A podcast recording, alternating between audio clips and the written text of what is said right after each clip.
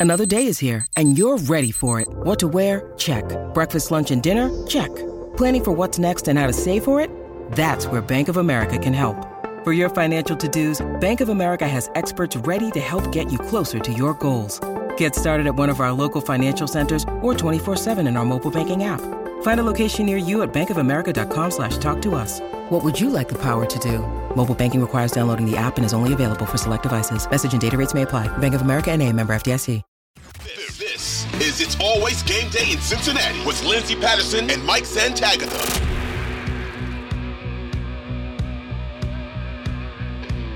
We are back on It's Always Game Day in Cincinnati. The mailbag will be later this week, but one of the thoughts I had this morning when it's bye week, your team is off, it's stress free football.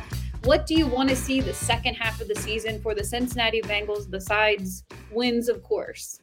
So I'll start with Joe Goodberry, one of a friend of the show, I would consider.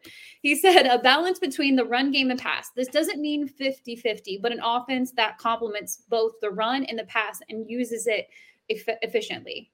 I think we can all agree. I mean, even just after this past Panthers game, if we see just a, a, sample size of that run game, even if Ja'Marr Chase is out for the next game or the next two games, and he really does come back for the Chiefs game, which will be the four games missed, I think that's what you want to see out of this offense. And if both run effectively, they would I would consider them one of the top offenses in the AFC because even some of the teams who sit six and three right now, they don't have a run game. They can't get a run game going either, but nobody's really paying full attention to that because they have six wins. They are leading their division right now. They have weapons when it comes to the wide receiver room.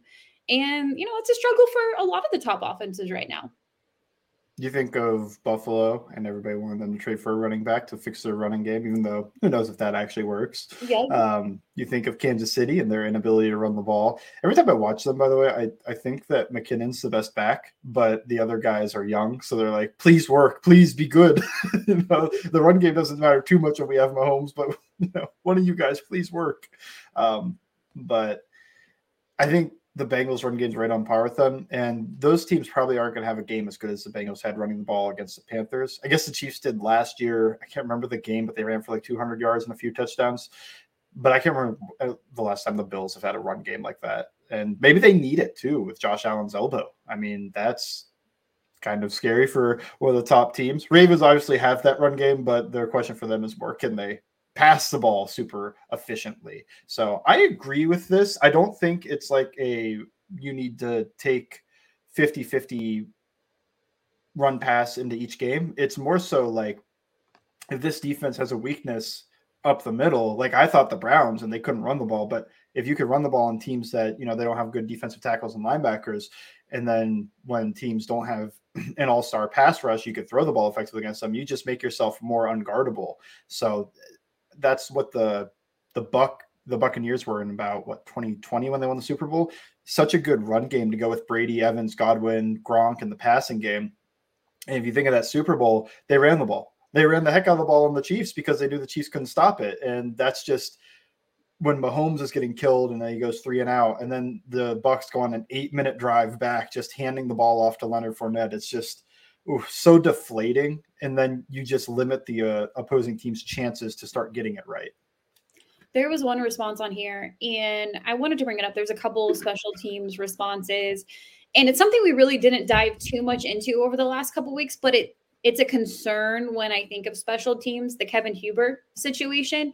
And I think a couple quotes really were they stood out from last week and Darrin Simmons talking about they have to do what's best for this team. Look, they're on a break right now. They had a very light practice to end last week. They get back to practice really on Wednesday. They'll get back in the building on Monday, off day Tuesday. Would you feel like this is the best time to make that move because one of the things that I've noticed in a lot of games, and, and maybe there wasn't anybody paying attention to this before in past seasons, Drue Chrisman is getting those pregame reps. He's out there practicing, getting that game day feel because that's extremely important. Do you see them making a move after the? Ooh. Um, it's possible because I think you can change that out without it affecting too too much. Like you don't need to do a whole crazy amount. It's just it's just a punter.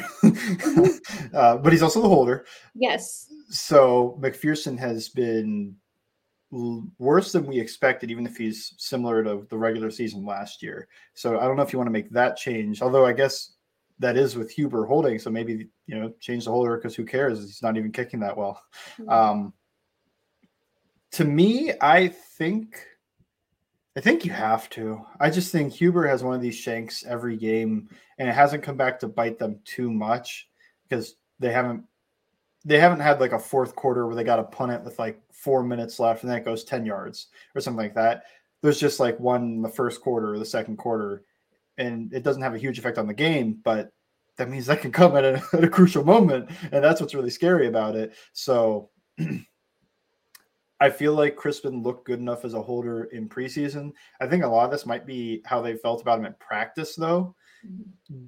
Is he missing any holds in practice? And I don't know if any of us know this, or maybe even Darrin Simmons sees like he had the laces in, even though McPherson made it, laces were in, or he couldn't find the laces on that one when it got snapped to him. Although I, I, that is a lot more the long snapper anymore because of this process. It's a whole crazy thing where the long snapper has to know exactly how many turns he's doing as he sends it back there, so it hits the holder with the laces on his fingers. But still, it's just maybe he doesn't get the high one down as quick or the low one up Huber is a very good holder. So I think I'd still make the change, but I I don't know how he looks as a holder in practice. Because to me, that's the most important part. I know Huber's and punts and that sucks, but if your field goal game is off, that to me is a bit more important for a team that's kicking field goals and extra points more often than they're punting over the last, I would say, month or so, when the concerns are there for Kevin Huber, I think the Bengals are getting a little bit of criticism because they're like, oh, you're just keeping Kevin Huber because you're familiar with him. He's been here for a long time. Well, Darrin Simmons has been here for almost two decades, and this team isn't about or this this coaching staff isn't about putting you in there because you've been here for a really long time. I mean, you could look at a lot of rookies under Zac Taylor who are getting reps and starting because they're better than some of the vets out there. So I don't agree with that portion of kind of the reaction the Bengals are getting from the coaching staff and some of their moves, but I agree with you. I think right now is the perfect time because the coaching staff has had time to think it over. They've probably had internal conversations with Kevin Huber because he is a vet and, you know, he's done a lot of great things in Cincinnati, but I still feel like with your special teams having some problems right now and then putting Drue Chrisman out there. And again, it's pregame reps. Who knows if that's even anything to pay attention to right now, but it is something that he's been on the field for over the last few weeks. I would hope that this conversation with Huber goes better than the first time Zac Taylor had to do this with a long term vet with Andy Dalton and benching him for Ryan Finley because that seemed to go very poorly. Um, and maybe he's learned from that. He was a young, he still is a young coach, but he was, a, it was his first year as a head coach. So it's tough to know how to do everything. And I just would hope that longtime vet Kevin Huber, uh, was he, does he have the most games played as Bengal? I, I want to say he does. I think he just hit that mark. Yeah, I think so. So got to treat him with respect, uh, but he's just not getting it done. See, I thought you were going to bring up the conversation with Carlos Dunlap because no, uh, Carlos kind of forced himself into being the backup. I mean, it's kind of wild to think about that. Remember the years, and it was Joe Burrow's rookie year when yeah, that was Taylor's second year he's posting like this the whiteboard on this. That was just absolutely wild to think about. Zac taylor's been through been through a lot in his first couple years in cincinnati. Um, i'm gonna go with kj and kj i don't know how much i'm agreeing with you here. Uh, like i'm 50 50 because i'm not hammering the offensive line right now but he says the season will be determined by how well the o line performs. If it doesn't get significantly better i don't see any more than two to three additional wins. For me personally I feel like the offensive line has been oh, okay. I mean, I know the stats. You look at Joe Burrow can't take that many hits. I will always say that. That's last year was too many. Obviously, everybody knows what happened his rookie year. I don't want Joe Burrow to get hit, but I'm not down on the offensive line during the bye week right now. I mean, I think the offensive line is fine. And this is what you get out of a fine offensive line. You get good performances and bad performances. They're not bad because they can still dominate games like against Carolina, but they're not great because they still can get killed like against Cleveland or Pittsburgh or any of those games early, Dallas. So this is what a fine offensive line is. I feel like this is what the analytic mind of the uh, oh, you just need you know a fine offensive line. It's like well, they're kind of fine right now, maybe below average, but fine. It's not terrible. And uh, if you need significantly improved offensive line for more than two, three wins the rest of the year, I don't see that because this team was they beat those teams last year with a worse offensive line.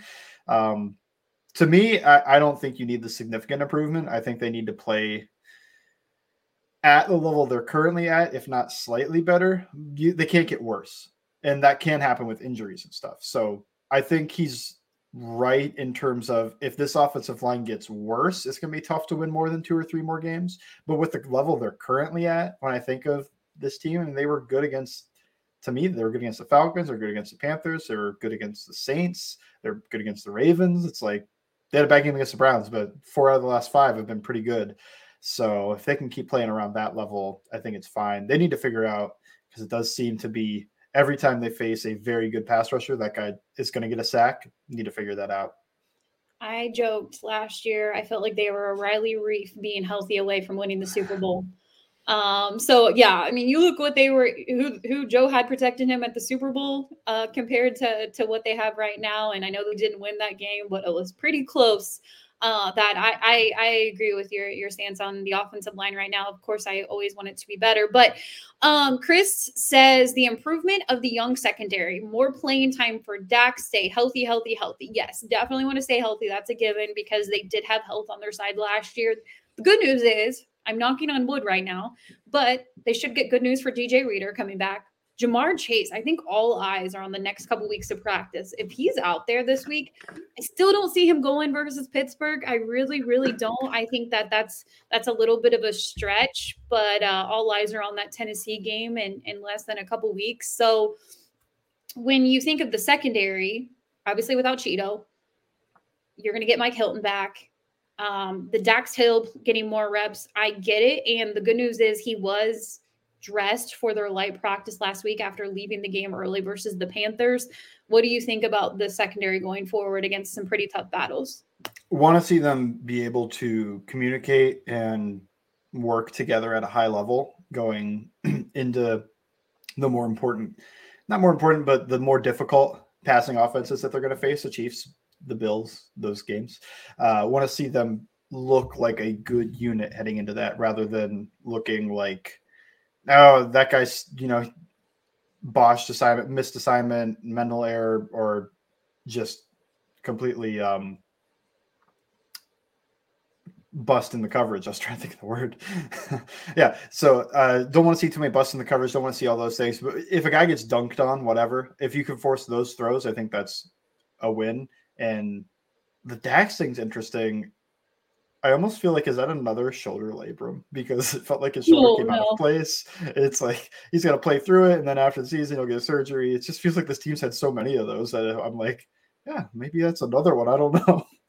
And uh, you can tell me if I'm wrong. And I'm trying to remember from last year's injuries. T and Logan Wilson had the same injury and played yeah. through it.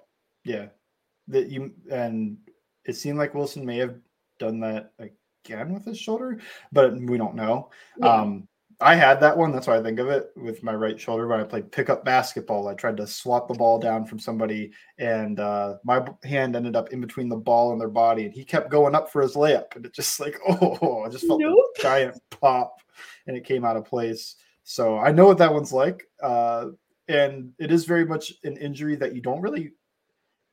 After like the first week or two, you don't really feel it. It can just, it's just the shoulder can come out of place more easily. So that's the danger in it. And that's why common people should get the surgery right away, but you can play through it if you need to at the NFL level. It's absolutely wild to think. And I know we kind of throw this on social media a lot. And I felt like it was after the Ja'Marr Chase injury that they're just built so different when it comes to their tolerance and just playing through this stuff. It's absolutely wild to me. And and it's gonna be crazy if Ja'Marr Chase does come back. I would say even for the Titans game and finishes the season at a Ja'Marr Chase level to be playing through the injury that he's playing with because again not a doctor i don't know his healing process what that's like and i'll never determine on what the outlook looks like for that but hearing from a lot of people in the medical field who have commented on it and had their breakdown videos of just like yeah, I mean, athletes can play through this stuff. I'm like, that's insane. That's absolutely, and I'm okay with it. But as long as your future's okay, that's where I'm okay with it. I don't want it to impact anything when it comes to the future of that player, you know, especially like yeah. a Ja'Marr Chase who's 22 years old. Hip labrum tear for him. So we keep talking about these labrums, but to go with that hairline fracture. Uh, yeah, everything I've heard about that has also been like he could play through that. He'll he might have to get surgery after the year, but that's for the tear, not the bone, and everything should be okay for the future. So that may be sigh of relief. Just there was the mild fear of just like hip injuries are weird, but all the doctors were kind of saying like you should be fine. And I'm like, okay, you should be fine. Yeah, no, that stuff is that's wild, and uh, obviously, again, that's something that we're really going to be paying attention on as the they get back to practice over the next few weeks on the return of Ja'Marr Chase. Plenty to get to, but we'll get to it on. It's always game day in Cincinnati next.